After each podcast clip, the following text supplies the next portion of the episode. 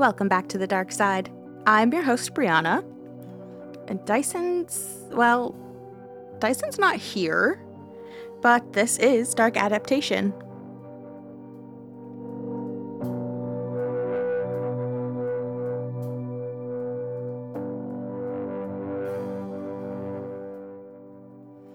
So, um, yeah, weird episode today.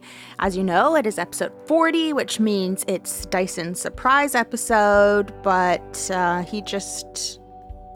I mean, I don't know. Looks like he ditched me today. One minute, we're hanging out in the apartment, having some drinks on the balcony.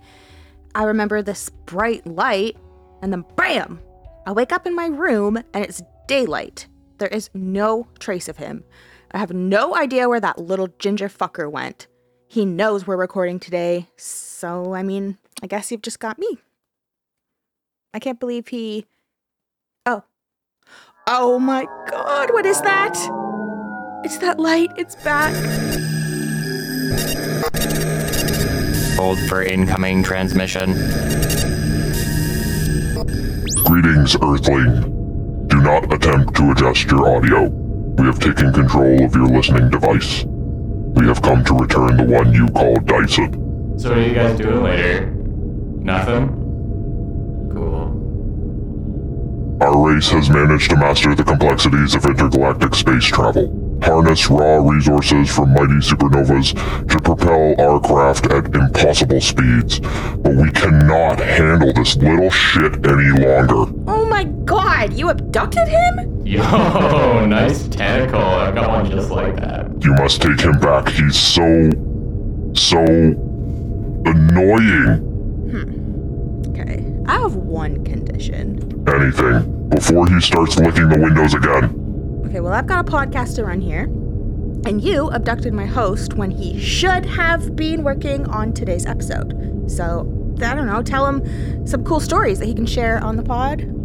That is a tall order, human. Our interactions with your world remain shrouded in secrecy for reasons beyond your mortal comprehension. The fate of the. So I said probe him. Damn near wrecked him. Oh my god. Just fucking take him. Kronos, prepare the device. Device. Commencing brain sync. Scanning for brain. Scanning. Still scanning. Brain synchronization complete. Transporting specimen. Oh, hey, Brianna. What's up? Boy, do I have an episode for you. Well, good, because you're late. I just have one question for you. Do you believe? I said, do you believe? Do you have the faith in the unseen, the unexplained, the otherworldly? I said, do you believe in aliens?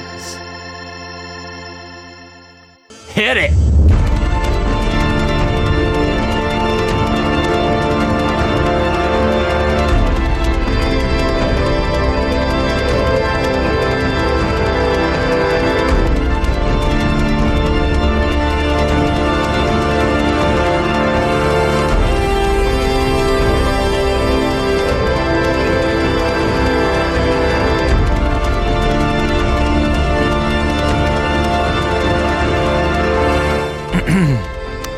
So, Brianna, do you believe? What's that sticking out of your butt? I brought this from home. Sorry. Do I believe? Yeah. Do I need to do my preacher voice again? Okay, no, you don't. But you liked it, right? It was so convincing. yeah. I'm. I'll say, just a simple yes or no. Then yes, I do. Mm. Well, that's that's some really good news. I, after doing this, also kind of believe Kronos would invite me to the party and meet the others, but there's at least a few of them. Oh, what'd they do? Just keep you on the back because you wouldn't stop licking windows and telling them about your tentacle? Yeah, pretty much. they wouldn't let me touch the buttons either. But they touched your button. Huh? Am I right? Sure did. That's what's sticking out right now. I brought it from home. so should I get right into this? I mean, yeah, I'm, I, I obviously we're doing some kind of alien episode, which I'm very excited Who about. gave you that idea? Um, there was a whole host of things that had just happened that I have yet to digest. Mm. I'm still a little blind from that light. All right. Well, let me just get situated. Okay. Let me take you there. It's a cool spring afternoon in the heat of white. It's a cool spring afternoon in the heart of Whiteshell Provincial Park. A thin layer of clouds are rolling over the 275,000 acres of dense pine forest, stunning lakes, marshes, and rocky terrain. It was and is a picturesque landscape that lays bare the natural beauty that northern Canada has to offer, Brianna. I love Northern Canada. It is real nice. I haven't really been to northern Northern Canada. Been to Northern Ontario. Mm-hmm. It's untouched and beautiful. It sure is. And there is also a diversity in wildlife in the Whiteshell. Mm. Residents and visitors can find an assortment of bald eagles, prehistoric turtles, bears, wolves, and in the case of RCMP Constable G.A. Slotsky, Solotki, on the particular evening of May 20th, 1967, he could also see a 51 year old Polish prospector and father of three stumbling drunkenly along the Trans Canada Highway about a kilometer west of Falcon Beach entrance. It is, by all rights, a truly unique Canadian experience. Oh well, yeah. Just painted quite a picture for for everyone there. Hell, you could see it in Brantford if you want. it's just a different highway. A middle-aged person stumbling around drunk. Yeah. Hell yeah. All right. Well, seeing this seemingly drunk man stumbling on the motorway, Constable Solotsky did what any proud Mountie to don the ceremonious bright red coat and cap would do.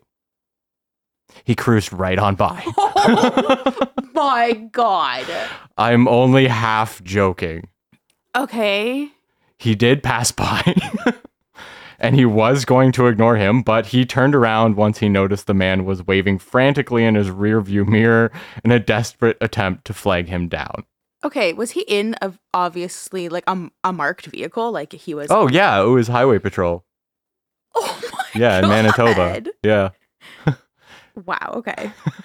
Now, I'm okay. I'm gonna struggle with the names, but Constable Solotki uh, would learn that this man's name is Stephen Michalak, a frequent visitor of Whiteshell, who lives with his family in River Heights, roughly 150 kilometers away.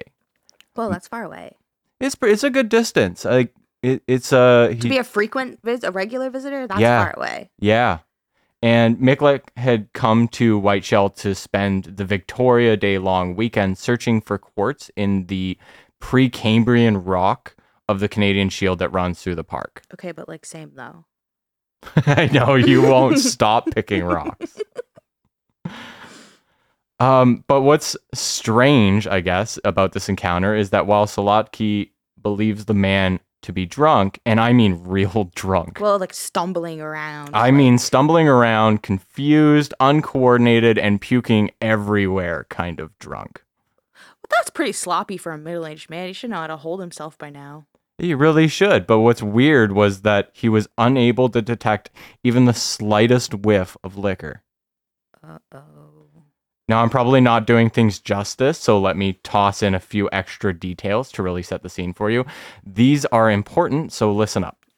Okay. His eyes were strained and bloodshot. He was acting irrationally. Each time the constable approached the man, he would back away, warning the constable to keep his distance, fearing he could be irradiated. Oh god. His hat was scorched, and so was his chest, which Constable Solotki said looked as though he were rubbing ash into his skin. He also held a briefcase, which Sol- uh, which uh, Miklak said contained his equally scorched shirt. And yet, despite his story of finding his way back from the forest on a prospecting excursion, he had no prospecting equipment on his person. I mean, this is so fascinating, but if I was that RCMP officer, I would be a little bit scared. Yeah, he, you you would think uh, this guy's um like, something's wrong. he's really, a few really few uh, fries short of a happy meal. Ooh. Yeah. Yeah, there's a whole part of the Happy Meal missing. But the man insisted he was completely sober. Not only that, he proceeded to recount a tale so out of the ordinary, so far fetched, so wholly impossible that you can for- forgive Constable Salatki for simply dismissing the man, saying he has other duties, and abruptly leaving him stumbling on the roadside. He left him. He left him like that. Yes. Okay, well, I don't know. uh, This. Okay. Yes He and no. You should not have left him. Yes and no. Oh, okay. Okay, maybe um, forgive is the wrong word here. Um, that was Miklak's account. Oh, man. Solotki's side of the story is Oh, he no. offered Miklak a ride into Falcon Beach for medical assistance, but Miklak said he's fine and carried on his way. Oh, I think the truth is somewhere in between the two. I don't because well, he wouldn't even let him get close to him because he said he could be irradiated. So why would he get in the car with him? because he's irradiated and dying. So like here here's my thought. Like why would a man in such distress that he tries to flag the cop Oh. down while traversing on a highway then turn around and refuse help in any in any way? That's true. Uh, and why would a constable leave a man he suspected of being impaired to walk along the highway? Yeah. Yeah, yeah, yeah, yeah. yeah. Okay, that makes So more sense. I resol- forgot that he's the one who flagged him down, which means he wanted wanted help. yeah, so resolutely, um, the answer to those questions I would say is uh, no clue, but it doesn't matter. Um, either way, Constable Solotki's police report is the important piece that's piecing together the story of what took place on May 20th, 1967.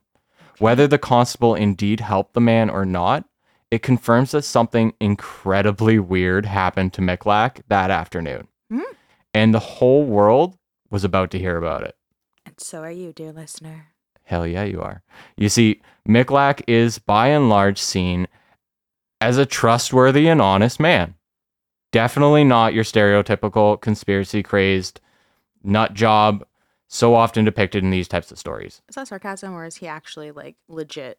I'm being 100% serious. Okay. Yeah.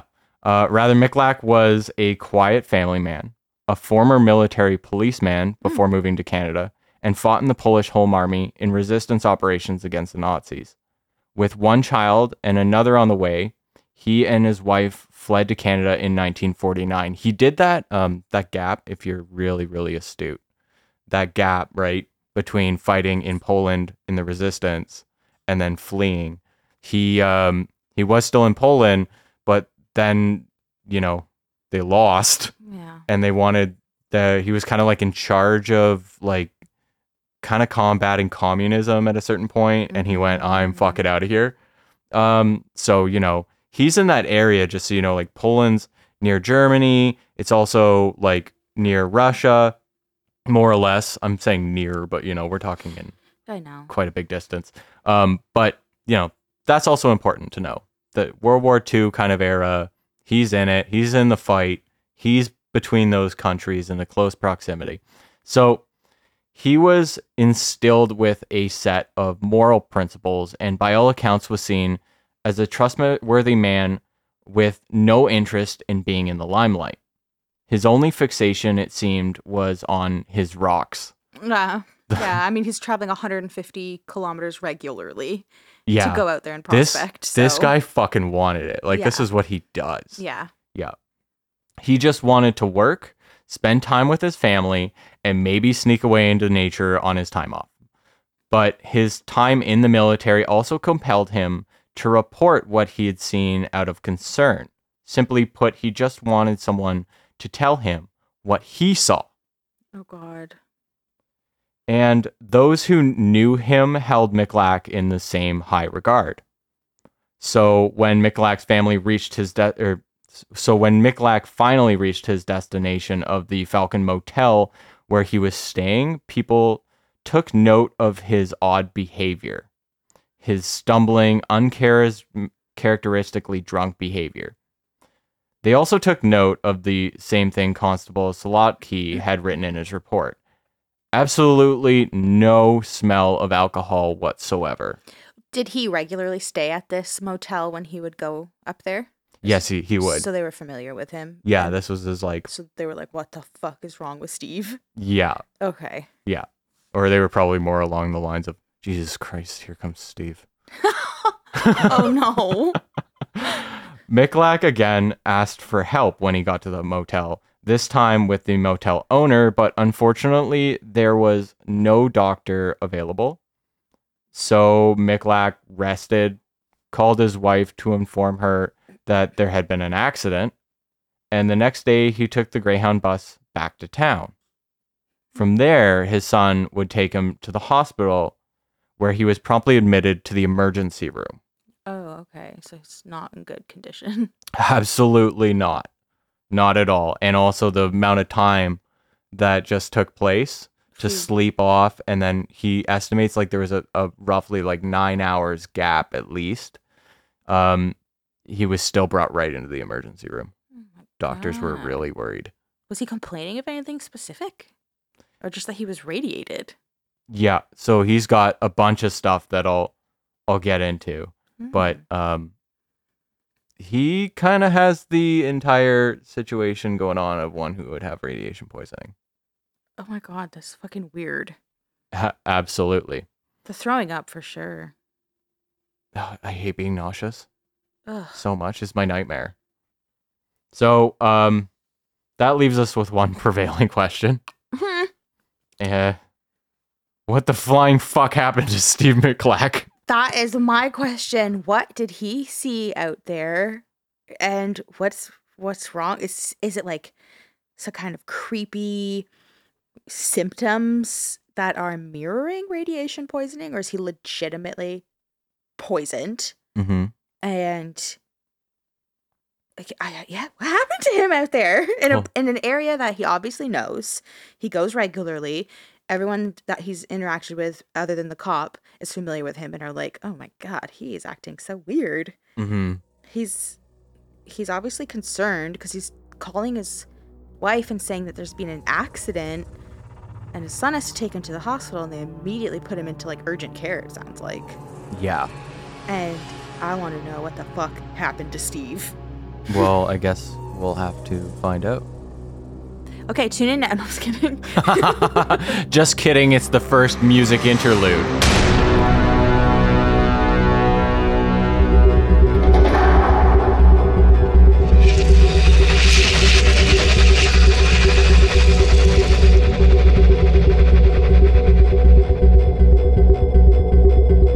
So Miklak did have one personal flaw.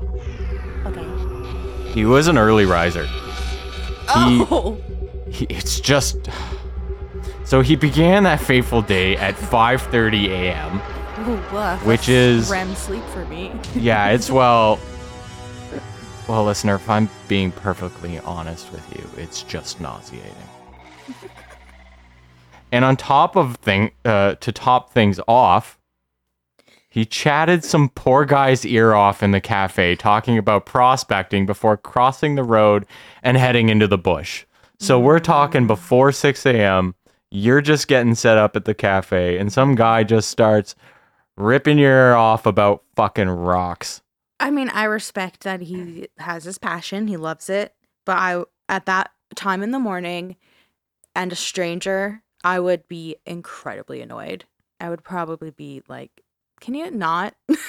can Yeah. you find literally anyone else? Oh, wait, it's just us because we're the only freaks who get up this early. Yeah, yeah. honestly, just fucking, I don't know, go to the mirror. Yeah. I mean, yeah.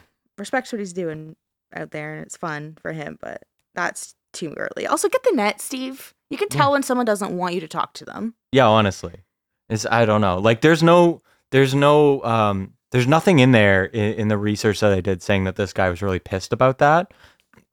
It's just annoying. But I'm a human being, and uh, I can read between the lines sometimes and know that if someone's talking to you that early about fucking rocks and you're not a prospector, then you know what? Take a hike. You're like, what the fuck? Go pound sand. Go pound sand, yeah. Yeah. Kick rocks. Yeah, go kick rocks. now, um, What's a little crazy is there was no trails at this time in 67. Like now, apparently, yes, there's tons of trails that you can kind of go through. And also, Man- Manitoba provincial parks are dense like a motherfucker. So, Mhm. um, anyone familiar with that will basically attest to just how ridiculous it is to just kind of wander into it. But his only guide venturing into the wilderness uh, would be a vein of quartz, which he would follow along, getting deeper and deeper into the region. So he would look down. This is kind of his process look down, find, you know, a strain of something along the rock face. And he would just follow that and, you know, stop whenever he thought an area was interesting and chisel away. And like I said, he was going out there for specific minerals. Is a mineral. Of minerals. Mhm. And uh, you know, that's what he would do. And um once he felt it was time to come back, he did have a map, um, but he would also just check his compass and just kind of, oh, that's the direction. Okay, I'm just gonna head off. Mhm. And uh, you know, that's ballsy. Yeah, um, he's like, I know I went in east, so I leave west. yeah, but uh, as an amateur geologist, Micklack has done this countless times. Yeah. Yeah, I mean, I would still. That sounds like a Blair Witch situation. it really I gave you back the map.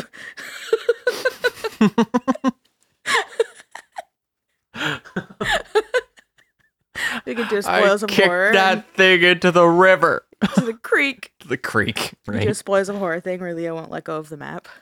And Stephen's like, I to talk about the map. oh my god! All right. so this time, Micklack made his way northbound. Mm. Um, so he literally just crosses the highway, and uh, he's on his way. He's So off. He's like Homer Simpson disappearing into the hedge. he really is. Just like, all right, going to the dense Manitoba fucking wilderness. Yeah. Oh, just gonna wander into the middle of butt fuck nowhere. Okay, well, Yeah. that's brave.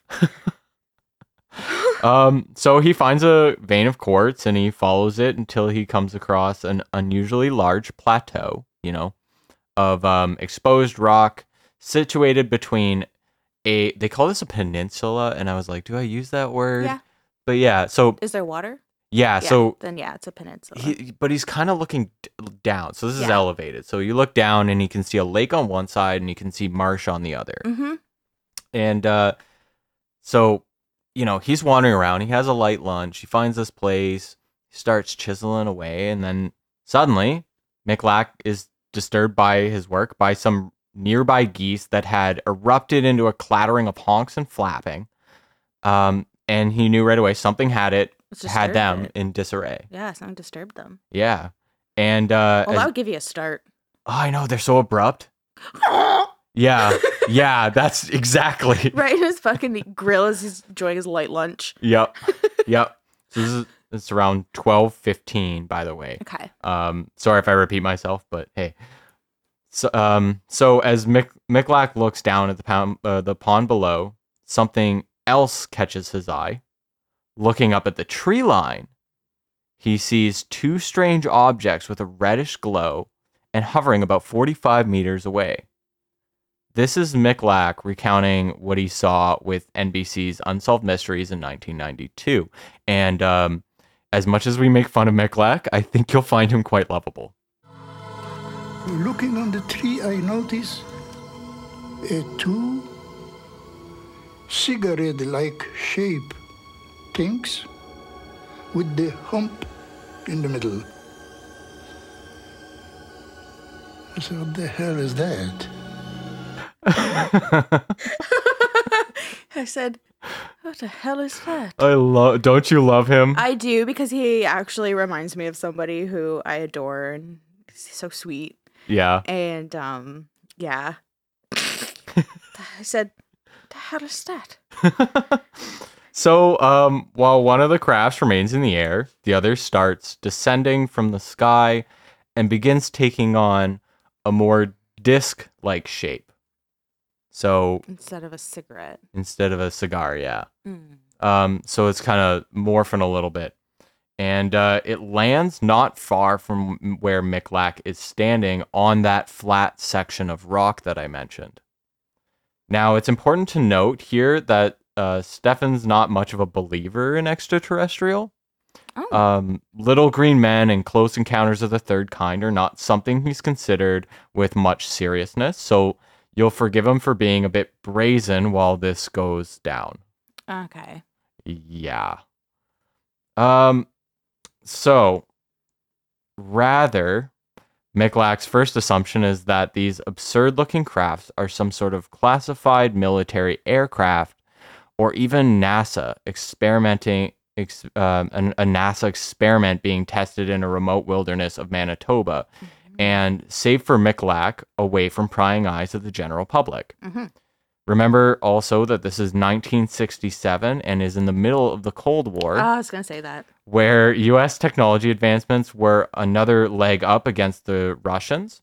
So it was very important for them to keep adapting and improving no matter what. And it's not that strange to think that these crafts, US or Russian, would be flying around in the Great White North. How north is this in Manitoba? It's it's really not that north. But Um, it is north Yeah. for North America. Yeah, and I mean, I guess if someone were to speculate, like, okay, well, you fucking fly them anywhere, and if you're gonna try and fly it in Canada in the middle of nowhere, wouldn't you fly it like in the like like for sure middle of nowhere, like absolutely no towns for miles and miles and miles, No. which you can do.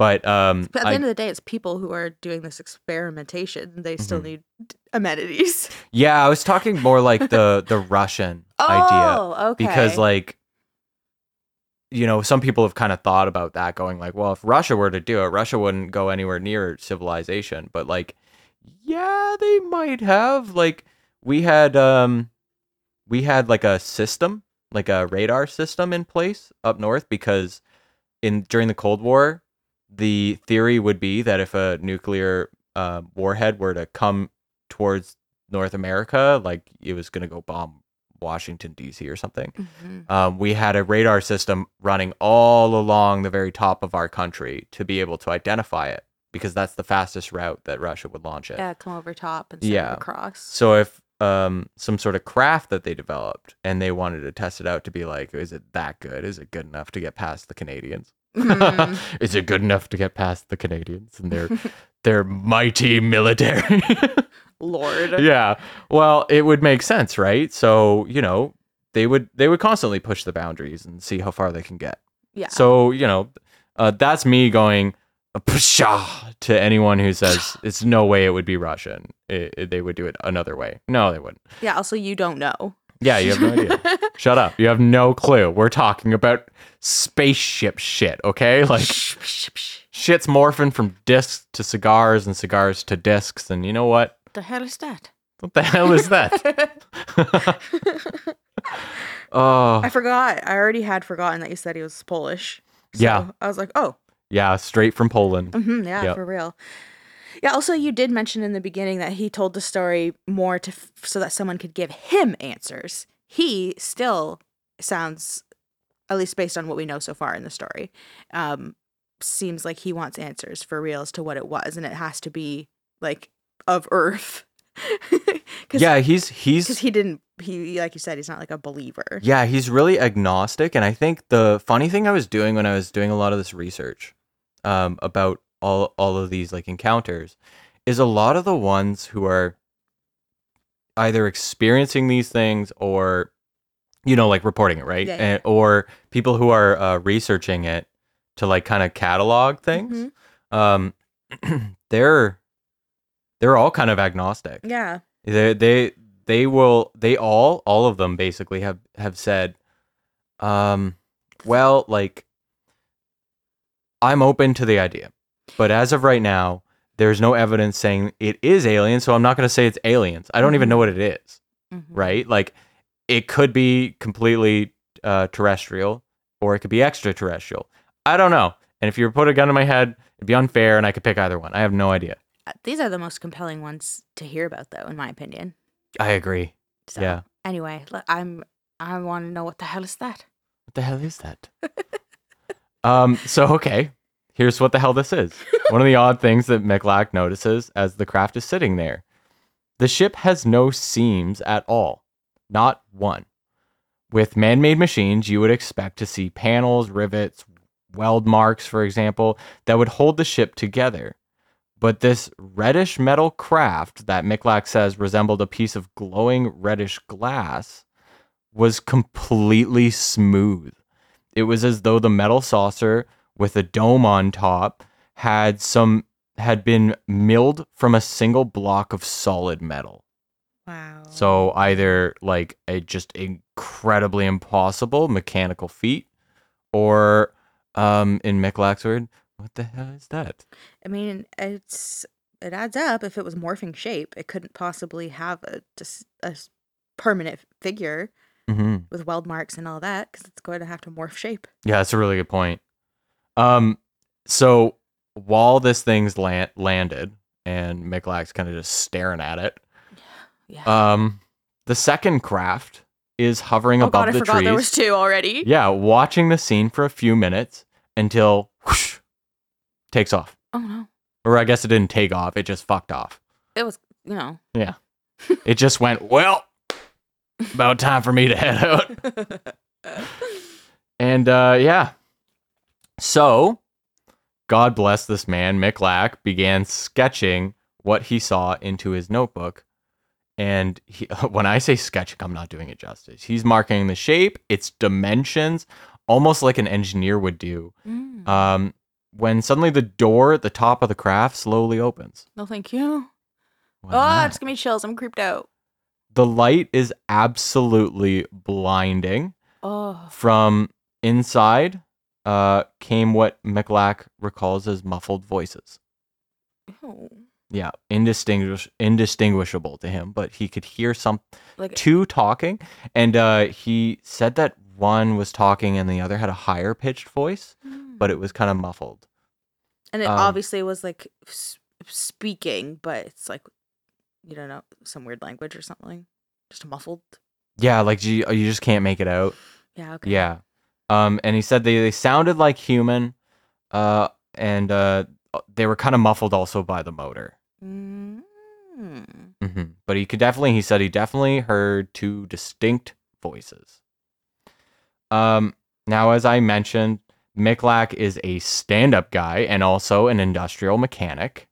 Um, if there's Oh. anyone you want around when your intergalactic spacecraft breaks down, it's him. and uh, so he calls out to the voices, assuming um, that they belong to a crew operating some experimental U.S. military aircraft. That's his first assumption. Right. So he starts walking closer to the door Hmm. and calls out, What, Yankee? Problems? if you are Yankee boys, you come out and don't be afraid. I don't sell your secrets for a lousy green buck. If you need help, just come out. Is that really what he said? That is a quote. I appreciate your terrible Polish accent. Yeah, it morphed into like Quebec, didn't it? It was, yeah, a little bit French Canadian. It was my Chrétien. I love that. Yankee. oh yeah, Yankee he- boy. But so, oh, okay, never mind. He came from Poland. For some reason in my head, I was like, he did he move from America to Canada, or did he come from Poland right to Canada? But obviously, he came right to Canada. Yeah, he came right to Canada, went to Regina first, and then went over to Manitoba. Okay. uh, or into uh, Winnipeg. Sorry. Um, so when he calls out, the voices stop. Like that fucker just called me a Yankee. yeah. So um, he tries again. Uh, this time in Russian. He can speak Russian. Yeah, he could speak a little bit of Russian because uh, remember he was uh, Yes. taking on the communist push there. Russian there. is so hard to learn. Yeah, I don't. It must have been very rudimentary. Mm. Um, so uh, nothing, of course. And all the while, he keeps walking, getting closer to the door until he's right up against it. Um, he did try again, this time in Polish, and I think that's just because he's like, "Fuck it, why not? I'm Polish. I'm Yeah. gonna yell in Polish." Um, so one thing I didn't mention is when, because he's an industrial mechanic, and also this geologist like geologists need like equipment to protect the chiseling rock from hitting their face scuffing up your hands and all that kind of stuff with the jagged rocks that you're Oh yeah, around I was with. actually going to ask you because you said he had a briefcase. I wanted to know yeah so what he kind of equipment he had. yeah so he you know he had the you know chisels and stuff, but in main ones he had was a welder's mask to Mhm. protect his face, so tinted visor, and uh, he had his welding gloves. Okay. So um, Sorry, I'm just imagining someone with welding gloves and and a welding visor out in the fucking dense forest, and you just co- come upon that. is is very upsetting. But he is he He's like, I swear, I'm just looking for rocks, He's a and you're like, balding yeah. 51 year old Polish man with a welding mask and I don't care. gloves. I don't yeah. care. It's a creepy scene. So he dons his welding mask, um, which, like I said, he's using it for excursions, and then he sticks his head right into the open port. Okay, that's too far, Steve. yeah, even if it's human, how do you know they're not going to shoot you? you can't board the craft. That's like actually like grounds to get shot. He doesn't even like give a little leer, you know, like, eh, No. going on? He's like, No, he's- Yeah, just right in there. Just sticks his head in. God damn it, bless this man. But uh inside he sees a maze of blinding lights and panels flashing various colors. Hmm. But you know what he doesn't see? the two people. Exactly. No pilots at all. They went and hid from him because he was creepy. yeah, he's creeping up on him. It's also really embarrassing, isn't it? It is. The- Fuck, we crashed in Manitoba. on a like overcast day. on a plateau. Yeah, on a little plateau. Um, so he didn't see anyone, and he pulls his head back, and that's when three panels slide out and close the door shut.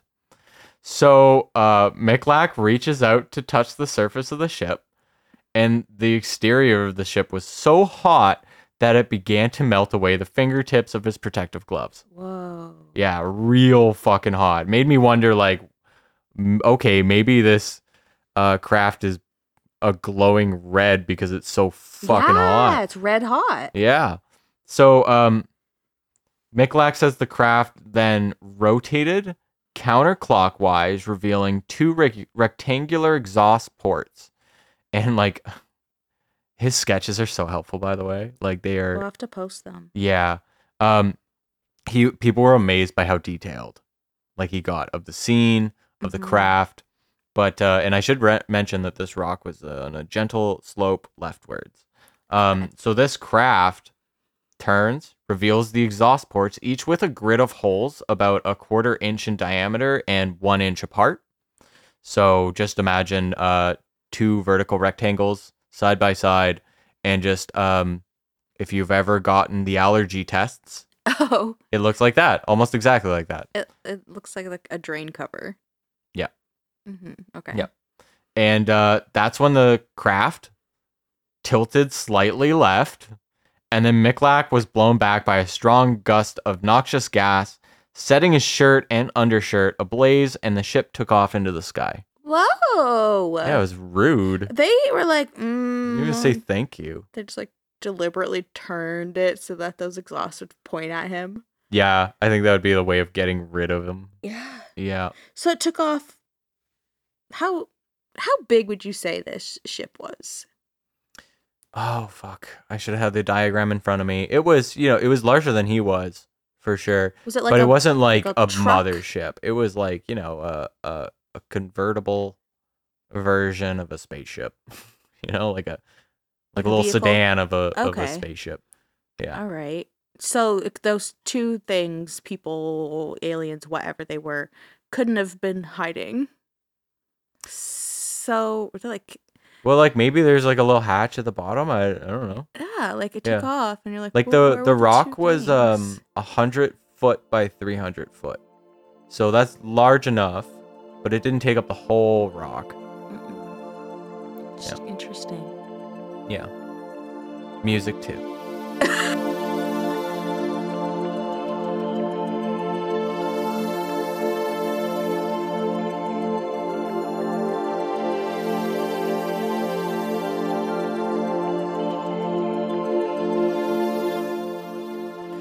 Back at the hospital, doctors were amazed, to say the least. Mm.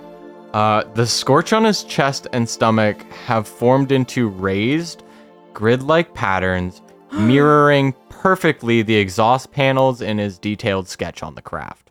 Oh my god. hmm Ew, they give me goosebumps. Yeah, and you asked earlier, like, you know, how fucked up was he? What was he going through? Well, here's what this poor man was, uh, what he was going through. He suffered from prolonged bla- bouts of blackouts, diarrhea, and headaches. He also was rapidly losing weight. Oh no. Physicians both in Canada and the US observed symptoms of what looked like radiation poisoning in Michalak, but when testing was completed, they came back negative. I was right. It was mirroring it. Yeah, all they could confirm was that the quarter inch circular burn marks on his chest were all too real, and those scars remained on his chest for the rest of his life. Is there photos? Oh, yeah, there's photos. Oh my god, I have to post that too. There was even uh, one guy who was talking about. I guess he was he was one of. I think it was his physician. I think, um, but he was talking about. He's like, you know, if if if you ask nicely and he'll let you, you you can uh, touch. This was like ninety two, so he was pushing eighty, and you could touch the, his chest and you can feel the like Just like raised. it. Well, it's like yeah, it's like solidified, like like almost like a callus. Oh my god. Yeah, because that's that's what it would do, right? Like a burn would do that. Hmm. So they were still there. Like they this is not like something that he drew on. It's not, No, you know, no, rubbing no, ash no. on his chest. It was these are fucking permanent marks. And in '92, that's like 25 years later. Yeah. So, holy, oh my god, fascinating. And they're probably Yeah. looking at this like we cannot debunk this. I have no fucking idea what this was. Also, you were in the middle of a butt fuck nowhere. How Mhm. else could this have happened? Yeah. So for weeks, Mick, Michalak's body emitted a strange sulfuric odor, Oh which no! is really gross. he just had too much cabbage rolls. Yeah, yeah, that's it. Um, but uh, it's not it because he also couldn't eat solid foods and had lost as much as 13 pounds in just a few days. I mean, I'm jealous, but well, it's mirroring radiation poisoning. Um, all all while like, was he still throwing up, or did he just have diarrhea at this point? he was still throwing up. oh my yeah. god! He got worse um, That's as the so days went on, and then he he got like they they were he was finally like okay, I guess like I've stabilized. They never really like went into like um a huge amount of detail in the articles I could find. There are books, by the way, though that maybe you know they they purport being the the um. I almost said behind the scenes, but you know, like the the uh, the the untold aspects. So maybe it's it's in that section, and you know, I think one of them's by his son, you know, um, and all this kind of stuff. He, he Michalak does also write uh, an account, um, so maybe it's cleared up in that, but uh, I wasn't able to find an answer because I thought that was odd too. I don't really know if there is an answer because you're already conducting all the testing you would have had available in 1967. And the closest you could get to is that it appears to be radiation poisoning uh, at all points to that, but at the end of the day, it's negative results. Yeah, and also that So, like, sulfuric a- a- yeah. or sulf- acid odor. Odor. Sulfuric So all you can really do is like just um like cater to him kind of to be Mhm. like how can we relieve some of your symptoms but Yeah. at the end of the day you're like i can't fucking i don't even know Yeah. what it is Yeah, and I should also note like there's like levels of like radiation poisoning. He did not have the like he's got like a week at best and he's gonna melt away. He's not like Like, he's just- Chernobyl radiation. yeah, he's just he's feeling it, you know? He felt this. I mean, it's c- cancer treatment. You're you have radiation, Yeah. and you feel, have the nausea and sometimes the throwing up. He's Mhm. maybe a few steps ahead of, above that. Yeah. But yeah, I see what you're saying. Yeah. So um, you know, word's gonna get out. So um after it being admitted into the hos- into the hospital, um Michalak describes his experience to the media for the first time in the Winnipeg Tribune. And keep in mind too, like he's been dismissed by the RCMP, like Yeah. you know, like they they did that uh, that constable really did not believe him and in his account like fucking left him on the side of the road. So fuck the fuck fuck those guys. Right. Um, you know, everyone thought he was weird at the motel, so you know, this is gonna be odd. But he, you know, he's kind of got that personality. He's like, this, this has to be reported. So, um, like you said, the- he wanted answers as Yeah. well. yeah, like what the fuck? It just went through so much. What was and that? And if it was some sort of military aircraft or something, and they fucking gave him something that's like radiation poisoning, they need to be held accountable. Is probably what he's thinking. oh my god. Okay, A little aside here. This is how adorable this man is. He said he doesn't. If it was like no, no matter who was piloting it, he does not blame them for what happened to him. He just said that let this story be a lesson that if you see something like this, you keep your distance for your own safety. What a sweetheart. I know. Um, so what followed after this interview was a massive UFO search involving the RCMP, the Canadian military, and Air Force. I said that weird because I should have said Canadian Army and Air Force, but the Canadian military is there. Uh, within just a few short days, two international bodies also joined the efforts to take place at Falcon Lake. Um, these were the Aerial Phenomena Research Organization, or APRO, as I'm calling them, um, which at the time had a large staff of consulting PhD scientists, Cool. and the head of the UFO project for the United States government. Damn. Yeah, they they were not fucking around. So to this day, you can still meet residents of the area who recall, um, who recall this um, swarm of helicopters and grounds crew who converged around their quiet cottage getaway. Wow. Yeah, 1967 was noisy for them. Oh, they never. They still talk about it. I bet. Oh, for sure. Yeah, it's it's You're like one Grandma, of tell me the story of of Falcon Lake again. like yeah, it's it's like a, people say like this is kind of like this is Canadian Canada's Ros- history now. Oh, I like, thought you were gonna is- say Canada's Roswell. no. The other story I'm going to tell you is Canada's Roswell. Oh, really? It's actually coined that, yeah. oh, okay. Yeah. So, um, according to Michalak's physician, Michalak's condition prevented him from participating in the initial days of the search. Well, no kidding. You're on bed rest, sir. yeah. You're And- literally scorched. Yeah, exactly. You're you're pu- what are you gonna do? Go up in a helicopter you're just puking? Um, Ow! but My fucking head just knocked over a drink. okay, so um, eventually, you know, you keep in mind he's just bedridden, he's hurling and all that kind of stuff. Two members of the RCMP came knocking on Michalak's door, and I don't know if we mentioned it, but RCMP is the Royal Canadian Mountain Mounted Police. Mounted. mounted police and um they're just they're cops okay Yeah, we. So- I gave like uh, in one of my episodes. I don't know, one of the earlier ones. Yeah. I think maybe our Forest City series. Mhm. I gave a brief rundown. yeah yeah so just for a quick reminder if you're just tuning in that's those are police officers and they're you know uh you know just nationwide Yeah. um so they came knocking on Michalak's door and convinced him to finally join the efforts. I guess he was feeling, you know, up to the task, which is good. So, um, after an extensive expedition from the air and the ground, so they took him up in a helicopter and everything. Mhm. Um, it's good for him. That's so nice for him. um, Michalak found himself disgusted with himself. That's a quote Oh for being unable to find the exact location of the sighting. no. Yeah. So this this was really heartbreaking initially because um the RCMP again were really dismissive, like Yeah. really skeptical of him. And skept skepticism's fine, They're also but cynicism like, is a- not. Yeah, they probably also have a prejudice because he's obviously like Polish. He's obviously an immigrant. Like you can hear it in his voice. So they Mhm. probably are assholes in general, and Yeah. immediately are like, whatever. Yeah, so you know, they start they start drudging up controversies about um drinking and all that kind of stuff. And so one of the discrepancies, like really the only discrepancy was um a recount about him drinking. Even if yeah, it was not enough. So um keep in mind right now he's got the burn marks. I know, He's ill. experiencing blackouts constantly for days. He's lost 13 pounds in a short period of days. He's uh, essentially convinced doctors enough that he had radiation poisoning and then baffled them by not having radiation poisoning.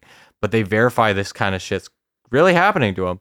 And the RCMP is focused on a discrepancy where Michalak says he doesn't drink and didn't drink any beers um, the day the day of or the day before, and someone said, "No, I saw him at the bar drinking a beer, and you know Oh he had like five.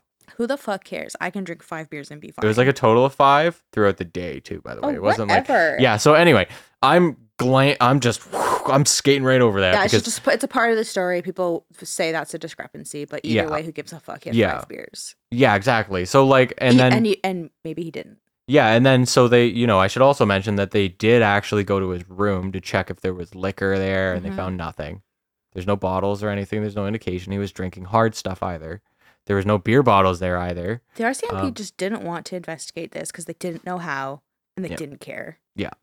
So they're they're doing all this and they're being really dismissive. So then, um, a guy from the UFO project from the U.S. government, the Mhm. head of it actually, starts talking to Michalak, and actually the guy is amazed by how detailed this guy is. Right. He's amazed by how Michalak can recount all these things going on. Even with his blackouts. Yeah, and he's shocked by the sketchings that he's done, the diagrams.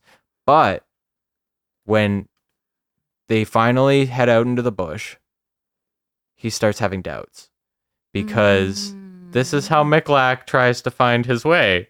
No, he's following the vein of course. He's following the vein of course, which looked to everyone like he was meandering around Oh no. looking at the dirt. and they all just went, uh, shit. Oh no. Yeah. So they all got really skeptical. Um, and uh, they actually stopped for a little bit uh, searching. They kind of just went like, can't find it. We can't find this rock you're talking about. And it, also, this rock is not normal in this region. So, like, It's we would see it, right? We would see it in the aerial, fo- like, uh, That's flybys. what I'm like. If they're in a helicopter, it's a plateau with a peninsula. How can you not find that? Exactly. Yeah. So they're looking for this this site. They're like, "Where the fuck is it?" And they can't find it. So, um, And he said he went north. Yeah. S- maybe he didn't though. Maybe he's saying, "Oh, I, I went north," Well- but maybe he here's the thing: he wandered off. he did go north, and uh, he did find it Oh, he did on his own with his buddy. Oh, Him and his okay. buddy. So not this like not a I hope they platoon of marked the trail. yeah. So not a platoon of like RCMP or Mm-hmm. or Canadian military or um, you know the head of the uh, UFO project of the U.S. Government down his back while he's doing this. Um, my my guess is he was probably really spooked by I that. was gonna say it could be thrown off because even something you do regularly, if you have eyes on you, you could kind of just be like a deer in the headlights. Yeah. So exactly, like it's fucking nerve wracking. Like they're all and he's just still waiting. ill. Yeah, and he's still ill. So it took six weeks since the incident before Michalak was able to find the location. And also, I just want to point out, like, because I know a lot of people are going, like, well, he found it on his own. How convenient. It's a fucking huge, weird It's rock. not It- mapped. There's no and he sketched it before, and he showed the sketching to everyone before. Yeah. And then, so he finally found it, and this is the location. There's really no argument about it. Right. Um, and not even the skeptics are really arguing this. Um, they all accept it because he sketched it beforehand, and it's that detailed. He's so lucky he did that. Yeah, and um, so he had set out with a friend to retrace his steps in Whiteshell. The rock had uh, been swept clean, clean except for a large burned out circle of more than 15 feet. So there's your answer to the width of this thing. Mm-hmm. Um, on the outskirts of the rock, they also found burned branches and trees with broken, scorched limbs as though they had collided with a large burning object. Wow. Within days, the experts from both the US and Canada converged on the site, taking measurements, soil samples, and archiving their findings. And at the site, they retrieved uh, Stefan or st- they received Michalak's um, glove and shirt, um, and some tools, which uh, were subject to extensive analysis at an RCMP crime lab. No one could determine what caused the burns. Um, I don't know so, how this man still had skin left. yeah, and um, another thing as well, um, kind of a, kind of just really confusing the shit out of this whole thing. Alarmingly, when they first got on the scene, they discovered high levels of radiation, and the site was almost considered to be quarantined to contain the area. However, this was found to be due to a vein of radium which ran under the ground of the entire region. Um, so like they just freaked out for a minute, and then they were like, "Oh no, it's radium under the ground. It's rocks. It's Yeah. okay. We know what it is." So But that would Whew. throw a wrench in it because you're like, dude, when uh, physically went underwent testing and was That's- negative. That's why it's so weird. So you'd be like, what the fuck? yeah, so people would be like false positive, but like no, not a false positive. He or or false negative, not a false negative. Yeah.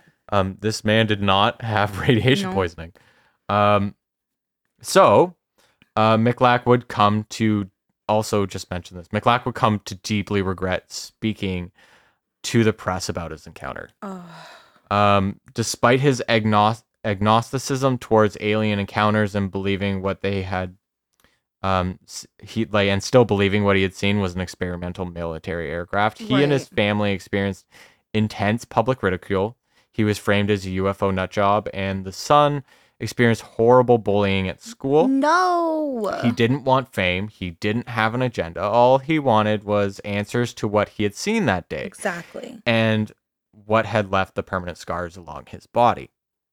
So, in other words, like, you know, um, if you were walking down the street and you got hit by a car, wouldn't you eventually want to find who fucking did that to Of you? Of course, especially if you're permanently, um, like changed or disfigured in some way. hmm Of course, you would just and like he's saying, like I don't hold you accountable. I don't care. Okay, I just want to know what happened to me. Yeah.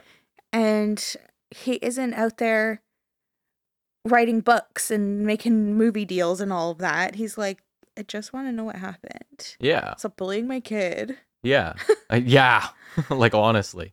So, um, kids are mean. I know they're for sure just ripping into him. That's just such a, you know, it's a free shot, really. It's so um, easy. Yeah. It's sad. Yeah. Yeah. And, you know, he's also like not, you know, he's also new immigrant. I was gonna it's say, super easy to just rip Little into him. Polish kid. Yeah, back then. So, um, one year after Michalak's encounter with the un- unidentified craft, he and a friend returned to the scene armed with a Geiger counter, Mm. determined to uncover some more clues to determine what he had seen. Um, this time, he found cracks along the ground, and uh, his device, just like the experts a year ago, began to give off readings of high levels of radiation. Interesting. The difference, Michalak's device was discovering large concentrations in small plots on the ground along the cracks. Whoa. Uh, little sections, not the whole cracks, but little little sections. So he began digging into the crack in the earth and ultimately uncovered three identical bars of what looked like molten metal. The material was, in fact, made of a very pure kind of silver that's difficult to acquire, and it was coated with something called uranite, which contains both uranium and radium. Wow. Uh, but yet these bars were not natural looking rocks. They were rather manufactured pieces from something. So imagine you were Aliens like, were coming to retrieve it. well, like it, it almost looks like, um, imagine you're like on a farm and like you kick up a piece of like rusted metal and it would be like a door hinge or something like that. Like right. that's what it kind of looked like. Um, like a scrap metal. Yeah, it obviously looks like something that's already man-made and some Yeah, it- somehow back in the ground. It, it does not look like a rock, is what I really want to get clear. Like, it's not like he just chiseled out fucking. Some jagged rock. It's Yeah. just, it's like clean. Yes. Um. So, m- I should also mention, uh, that part, that piece of material, the three bars that he uncovered, that is actually subject to a lot of the skepticism. Wow. Okay. because it was a year later and the investigators from a year back had also gone over Geiger counters. The US military, the Canadian military, all these experts from all these different organizations, and they didn't find this. Hmm. So, one of the theories about why this might have come to be um, may have been that someone really, really wanted people to believe this story and planted that there Yeah. within the year's gap. yeah. So I should mention that. Yeah, but yeah, I understand that. And it was all it was obviously in the Winnipeg Tribune. It was reported at this point probably internationally Mhm. catching on. And it's Falcon Lake. Everyone would know it's Falcon Lake. Yeah. And they probably received so many new tourists and stuff, so anyone could have gone out there. For for sure. This is a worldwide phenomenon. Yeah. And so um you know, on, on the episode of um Unsolved Mysteries, which was like just one of my it was I was actually like one of my lesser sources because I Oh. because I just went over that after I did a bunch of research just to Mm. make sure I didn't like miss any fun details or Yeah. Plus, But- usually on Unsolved Mysteries, you get the person's story, like them Yeah. themselves telling it. So it's nice to have. yeah, it was it was great. And it, it was just it was like the only reason it was just I already started on some other articles that were like giving me like a bunch of like other Yeah. angles. But um otherwise like god damn it, God bless Unsolved Mysteries. They do such a good job. And they did a great job in this too. Mhm. But um one of the things that they uh, mentioned was the one of the skeptics uh, well, not skeptics. One of the one of the people they were talking to essentially said like, you know what? Like I really do believe this was just planted. I really do. It's just how did how did you miss that? Yeah. Like how did how did all these people How miss big that? was it? And uh, it- well, it was about uh, a little larger than my hand, so Oh. maybe a f- like a little less than a foot long. Yeah. Yeah. So, um, you know, th- this guy really was like, guys, I'm telling you, I'm I'm fairly confident this was planted. And then he goes, but I am also more confident that Michalak had no idea that happened. No. That's what Um, I'm thinking too. I yeah. I also believe it could have been planted, but I don't think it has anything to do with. The only thing him. that makes me go, okay, well, hold on a minute, is this is hard to acquire materials. yeah. Like that, it's such a pure level of silver that it's apparently incredibly hard to get. Um. So anyway, Uh, the aliens could have visited again. yeah, could have stopped by. theirs. Yeah. So, um, you know, that's the whole thing. And uh, Michalak would not find the closure he so earnestly sought. No, Um, deserves answers. Yeah, in an undated letter from the Department of National Defense, the DND summarized their efforts with one definitive line. Both the DND and RCMP investigation teams were unable to provide evidence which would dispute Michalak's story. Oh, But in other words, we have no fucking idea. yeah. Um, we can't prove or disprove, and now you're left in limbo. Goodbye. Yeah. So, uh, died peacefully on October 28th, 1999. Oh. And while the Canadian government still considers Falcon Lake incident to be unsolved, it has become ingrained in the history of the region. So much so that the Royal Canadian Mint commemorated the 50th anniversary of the mysterious encounter with a Mm. glow in the dark $20 coin. And they're fucking sick. that is what you showed me. That is what They I were showed very you. Very cool. And they don't look like coins though. no, they look like bars. They're so cool. They're, They're silver bars. they're beautiful. Which you know what? They're silver bars, and that's very clever, Canada. Oh my god! Well done. Yeah. Oh my god. Good for you. Um. So it depicts a scene of Michalak falling to the ground, blown back from the exhaust of a spacecraft ascending in the sky, and only four thousand copies of the coin exists. oh, And when you hold a light, oh, well, sorry, when you take the light off and you just have it in a dark room, the craft lights up underneath it, almost like uh, you know, it's taking off into the sky, and it's really cool. It's a green glow to it. they're beautiful. They are. They're actually gorgeous. They're also a hundred and something dollars. So woof. but still. Yeah, they're collectibles for sure. So four thousand copies. So, um, if there is a, one of those nice moments you can kind of take away from it is like he's part of. Uh, here, here's this nice old man. He's gone through a bunch of shit, but now he's part of Canadian folklore. Yeah, he is. Yeah, very cool. I'm happy he passed peacefully. Mm-hmm. Me too. It wasn't like some horrible ailment he suffered from as a result of his 1967 experience. Yeah. So there is another coin too. Oh, right. Yeah, there's another coin, also part of the glow in the dark chain, and uh, I guess you know, the Royal the Royal Canadian Mint was on one, uh, oh, so they wanted to make another one, uh, probably because they felt that there is another story that is on the same level, and we just can't pick. oh, okay. So I'm gonna tell you that one. Music three.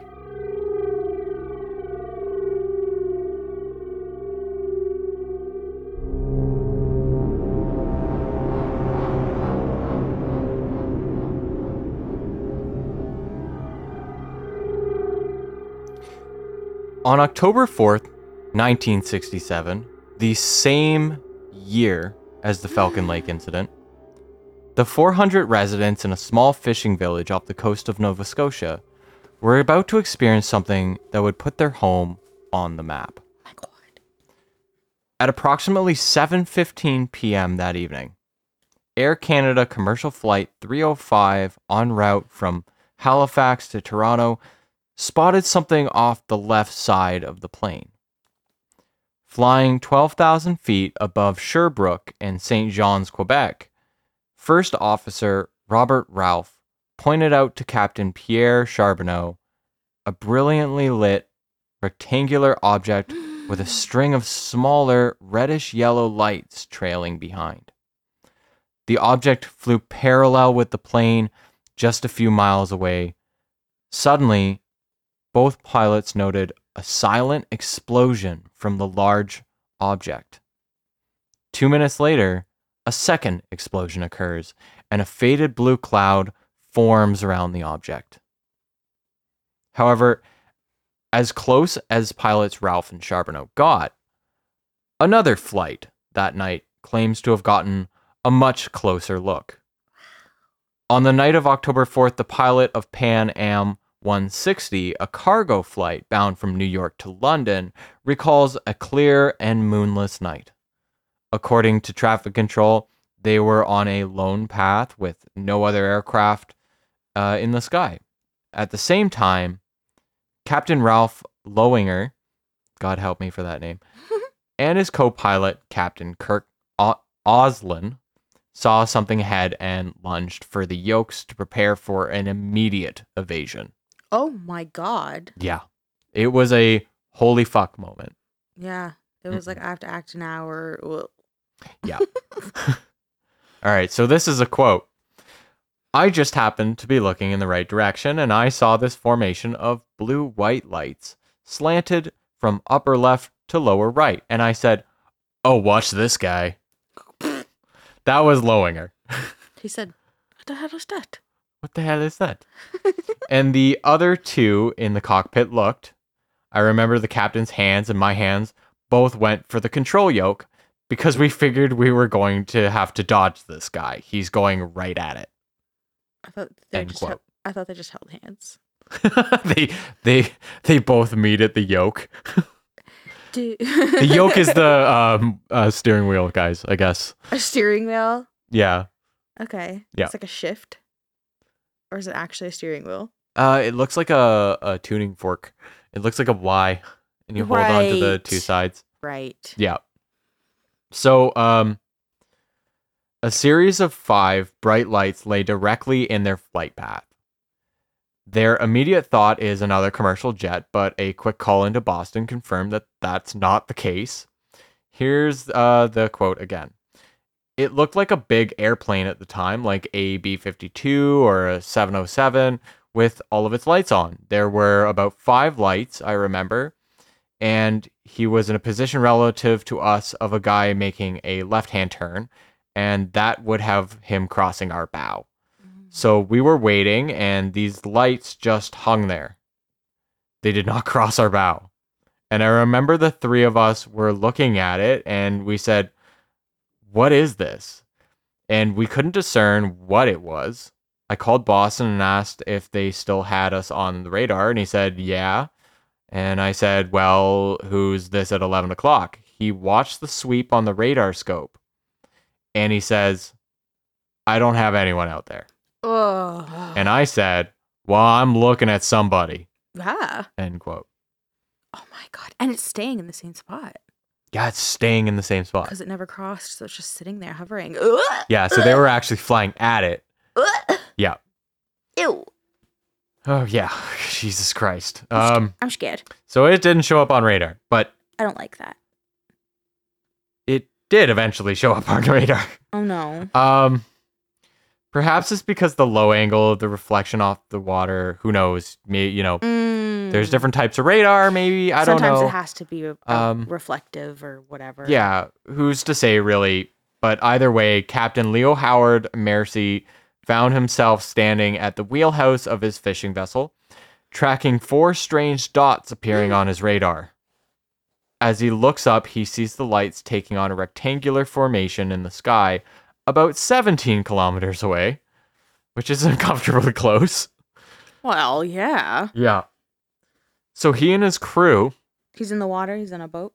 yeah, he's in his fishing vessel. Okay. So he and his crew, and it's large, he and his crew of um, nearly 20 fishermen Jesus. Uh, walk out onto the deck and just watch this They all fucking- see it. Yeah, they all see it. This is not like this is not like one lone guy seeing it. Like all the people in the cockpit saw that, all the people in the other cockpit saw that, and now nearly 20 fishermen see this. this reminds me of the Unsolved Mysteries episode we watched of the Michigan lights in Muskegon. oh, it's very similar now that you say it. Yeah. Seeing it on radar, having people from all over the place who have no connection to one another seeing the same thing. Mm-hmm. Yeah. It's unnerving. Yeah. Um, so by 10 p.m., so we're jumping a little ahead in time now. Local radio stations and newsrooms in Halifax begin to receive calls about strange glowing orbs in the sky. Same thing. Same thing. Um, yeah. So roughly an hour later, hour and a half later, so around I think it was actually eleven twenty. Um, the RCMP receives a report that something large, possibly a commercial plane, had just crashed into the waters at Shag Harbour. Oh my god. Multiple witnesses recall hearing a whistling sound like a bomb falling, followed by a whooshing sound, and then a very loud bang. Did anyone see the impact? Uh, yes, Oh. uh, the initial guy that that was doing this uh, that called the RCMP. Um, so rescue crews scrambled to the scene, and the RCMP officers, um, there was two of them, were on the site by 15 minutes. So real Whew. fucking quick. Yeah. Um, because you know they thought that this was a commercial plane that just downed, Yeah. and that's uh, a catastrophic event. So they, along with several several witnesses along the harbor, including Laurie Wickens and four of his friends, um, who they were the ones who placed the first call in, Okay. Observed the flashing lights of a craft still floating in the water Oh my god. red light just floating in the water. So they're watching this sinking craft, which is now beginning to be swept out outside of the harbor and into the Atlantic Ocean. And the RCMP are worried about rescuing survivors. Yeah, no kidding. So they're like, well, fuck, okay, I, all I see is this light because it's really dark. Right? So they, they're still thinking plane. And they place a they place a call into RCC, which is the Rescue Coordination Center, um, to update them on the situation and ask if any planes were missing. RCC confirmed that all the air traffic was accounted for. uh So that's unnerving. yes it is. So imagine just sitting there, you're watching this big thing in the water. It's and there, people were thinking it was a, a like commercial plane. Like they were thinking like Air Canada sized plane. Um. So the uh, Coast Guard eventually reached the scene, and they found no trace of the craft or any evidence of wreckage No. all they found was a strange yellow foam floating on the surface, seemingly to suggest that something had slipped beneath the waves. Ew. Yeah. Yellow foam. Yeah. So, like, yeah. It's really not much else to put to that, just upsetting. It's gross. It's- Yeah. So, the Canadian government, including the Coast Guard, Royal Canadian Air Force, and the Royal Canadian Navy, conducted an extensive search of the area, checking for signs of anything in the ocean or resting on the floor around Shag Harbour, around Maine. Um, they're bringing out their Navy divers to go check the surf uh, the the floor. They're they're really looking, and they were unsuccessful. Mm. The RCC um, ultimately filed a report that ruled out any conventional explanation for the craft or for the crash, including flares or an aircraft. That was not the case here. After the third and final day of the Canadian Navy's search, the results were, quote, not a trace, not a clue, not a bit of anything. End quote. Uh, So, cold comfort for those approximate 70 witnesses who saw the mysterious lights pierce the water of their quiet fishing town. Right. Was there American witnesses? Because I'm looking at it on a map and it's like literally the southern tip of Nova Scotia. Like yeah. It's as far south in Nova Scotia as you could be. So Maine, New Hampshire, Massachusetts, it's all right there. Yeah. I didn't find any accounts from uh, Americans, but Interesting. Yeah, maybe it, maybe it would have just been called in. Um, but because it's like it's the U.S., they just brought it over to their department, and they were like, "Yeah, we investigated in the U.S. We didn't see anything." And you know, also directly south of Shag Harbour is Bermuda. Look. oh, good. Oh yeah, yeah, Interesting. yeah. So. I mentioned that these have a coin as well, and this coin is also fucking sick. Yeah. because it is a picture of uh people looking off into the harbor as a gigantic fucking sideways ship is just like a saucer like think mothership sized with Mhm. lights on it is crashing into the water and the lights of that ship are glow in the dark hmm That's it's so really cool. cool I was gonna say with the pilots uh, on that second or first flight that reported it, Charbonneau and Ralph. Yeah. They said rectangular, like a Mhm. s like a cigarette or cigar. yeah a little bit yeah Mm. Yeah, and they were also talking about a yellow reddish Yeah. glow. Now they also did say like it the cargo ship said blue. But that Um, could have been the explosion. After. yeah. Yeah. exactly. I just think it's so insane that this thing crashes into the harbor and there's no trace other than yellow foam. It's just gone. Now the other thing that too. Is the harbor And I- deep? Did it get swept out to the ocean? Oh yeah, it's really deep. Yeah, this is the Atlantic Ocean Ocean. right there. Yeah. So like that can just be gone.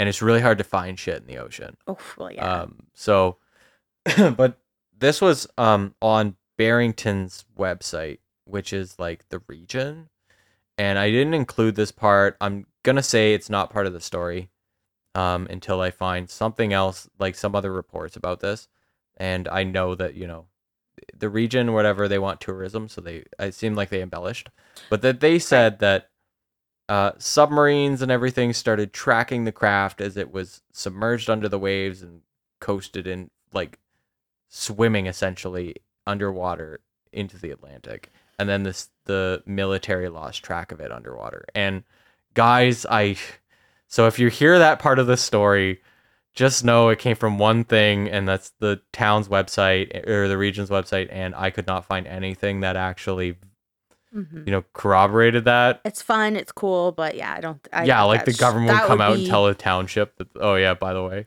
our submarines tracked it until it swam into the fucking ocean ether. yeah, exactly. I saw when I was looking at the map, just because I wanted to know where Shag Harbour was, in Mhm. in uh, relation to the um, Halifax explosion episode we did. hmm They're not that close, but then I was just looking at the map and I saw that the like "Welcome to Shag Harbour" whatever sign hmm is like a, a UFO, a Yep. big UFO that's like the where the UFO sighting happened in 1967. So yeah, Yep. they obviously are Yep, amb- um, ampling, ampling. Yeah, that's a word. amping this up. yeah, which Yep. is fine. I would too, hmm but it's already a fascinating story with multiple witnesses. You don't have to add those little flares. Yeah, you're already you already have the event of uh being deemed Canada's Roswell. Why is that one Canada's Roswell? I because it crashed. Oh, right. Yeah. Okay. hmm But with Roswell, there was like that weird material that they found. This one has nothing but yellow foam. Yeah. We just got foam. Ew, what's a foam? Did they test the foam? No, it was just gone after a while. Ugh. yeah. They, the only thing it really indicated to them was that something had submerged. Because like if a plane crashes, you debris pops out, right? I and like oil or gas or something pops up. So they they saw yellow foam and they went weird substance could be fucking anything because they think it's a plane still, right? So the rescue crew, crew is just trained to be like, yeah, you're, you're gonna see like weird fluid. Could be anything. Could be like windshield wiper fluid, whatever, defrosting. Who knows? So they were concerned trying to find this fucking thing because they thought people were drowning. Imagine it, has nothing to do with the sighting in the sky, but happened to be at the same time. Like, what if it was like a meteor, a meteorite? Oh, But it, But it was floating in the water. it did float. You're right. Yeah, with lights. Well, yeah, you're right. Yeah. so, um, the other thing I learned is that um, Canada is quite a fucking hot spot Mhm. for UFOs. And uh, what do you think on average the amount of UFO sightings a day? a, d- uh, a day in Canada, Yeah. like nationwide. Average number Mhm. 50. No, it's three, but Oh, you know, there's three a day, so this starts racking up after a while. 50 is a lot. Fifty is a fuck. Fifty is a concerning level. Yeah, Okay, you're right. Three is a day per day. Yeah. Someone who's like, uh, what the hell's that? yeah. How many UFO sightings do you have personally? I think two. We saw one at the Are they cottage, and we saw one on our, on your. Uh, Both are with me. Yeah, both are with you.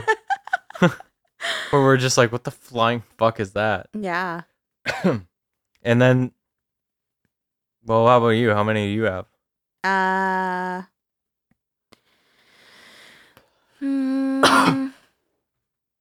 the two with you, and then I have a cool one from high school, Mm-hmm. and multiple with Paige that we've seen on, from my balcony. Right. Weird shit we see on my balcony all the time. Mm-hmm. Uh, so like I don't even know. In total, like probably like seven or eight. Fuck. Yeah. Yeah. The one in high school was was really weird though. Can I tell it? Mm-hmm. I gotta get comfortable. My lower back's killing me, guys. Need lumbar support. Uh, so in high school, I was with my my high school boyfriend and his friends and his brother and stuff, and the they live in like a small town, and there is this huge, like in the middle of the town, there's like a big, just like wooded area, mm-hmm. and it we would go in there on holidays like May 2 4 or Canada Day to light off fireworks. Mhm. So we're like it's like nighttime and we trekked out there to go and light off fireworks. And in the gotta orient myself. South. In the south sky, like above the horizon, but but not low on the horizon, like pretty high up. It couldn't have been a like radio tower or something. Also, this is like a small town and it's like country-ish. Mhm. There wasn't a radio tower anywhere over there. Right. But we are in the in a wooded area on top of this hill. So there's like a big panoramic view of tons of shit around you. And in the south, there was this red light, like this reddish orange light.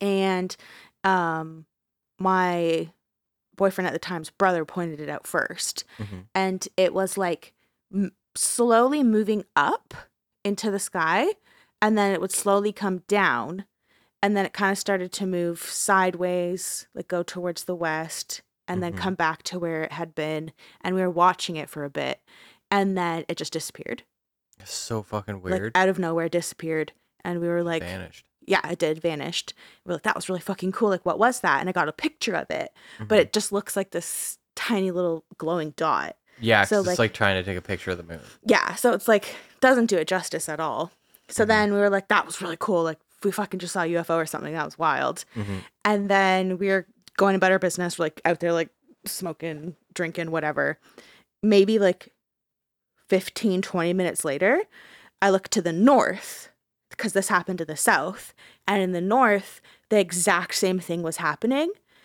doing the same thing coming up from the horizon coming back down a bit kind of dancing from left to right Mm-hmm. and it did it for a little bit longer than what we saw in the south but then again vanished Whoa. it was so weird but it was really weird. it was very cool yeah. so that was like the one that um was definitely like the weirdest because at the first one in the south, you're like, I don't know, could be anything. It is weird how like much it was kind of like playing and dancing, like maneuvering around, Mm-hmm. having it, like not like a set trajectory, like going back and forth and stuff. Yeah. So then, but then when it disappeared, it it's like, meh, like I don't know, could have been anything. But then in the total opposite side in the north, to see the same thing happening, Mhm. um, a little bit farther away than what we would have seen in the south. But yeah, it was really wild. It's fucking weird. And I've, I've seen a lot of weird shit in the sky. And then Steph was telling me about how up north, her and Lando watched something similar. Uh, one one uh, night when they were when they would only go up north to do like seasonal stuff, so they were staying in their cabins, and it was also an orangish red light, and they watched it for like twenty minutes. The same thing, this doing this weird dancing of going kind of up and then down and going left to right Weird. and uh, we hadn't even like she would have seen that a couple years ago. I would have seen it like fucking twelve years ago. Like I was in high Mhm. school. yeah. So, but yeah, same story. It's still fucking happening. Yeah, right. And it up north, like twenty four hours away, Yeah. but the same thing. Jesus. so Christ. interesting. They're everywhere. They are everywhere. this is my podcast. I'm taking over with my UFO stories. well, that's my UFO story. So I hope you liked it. I really liked it. I love to hear shit like that. I love spooky anything, especially alien encounters. Mhm. I'm happy you're back with us, and I hope that thing comes out of your butt. Uh, they said I could take it out anytime. oh, they did, eh? I thought you brought that one from home. I did. That's what they said. First thing I got on the ship. You take that out anytime. Sorry, I thought I, I thought I saw like a light or something out on the balcony. I don't know. That was really weird. Really? Yeah, it's like a flash or something. Oh, fuck. Um. Oh, okay, Dyson, you did such a good job. Thank, Thank you, you. for coming back to do your episode, your twentieth episode. Did you see that? J- hey. Yeah. The light is back. Oh. Uh. Oh my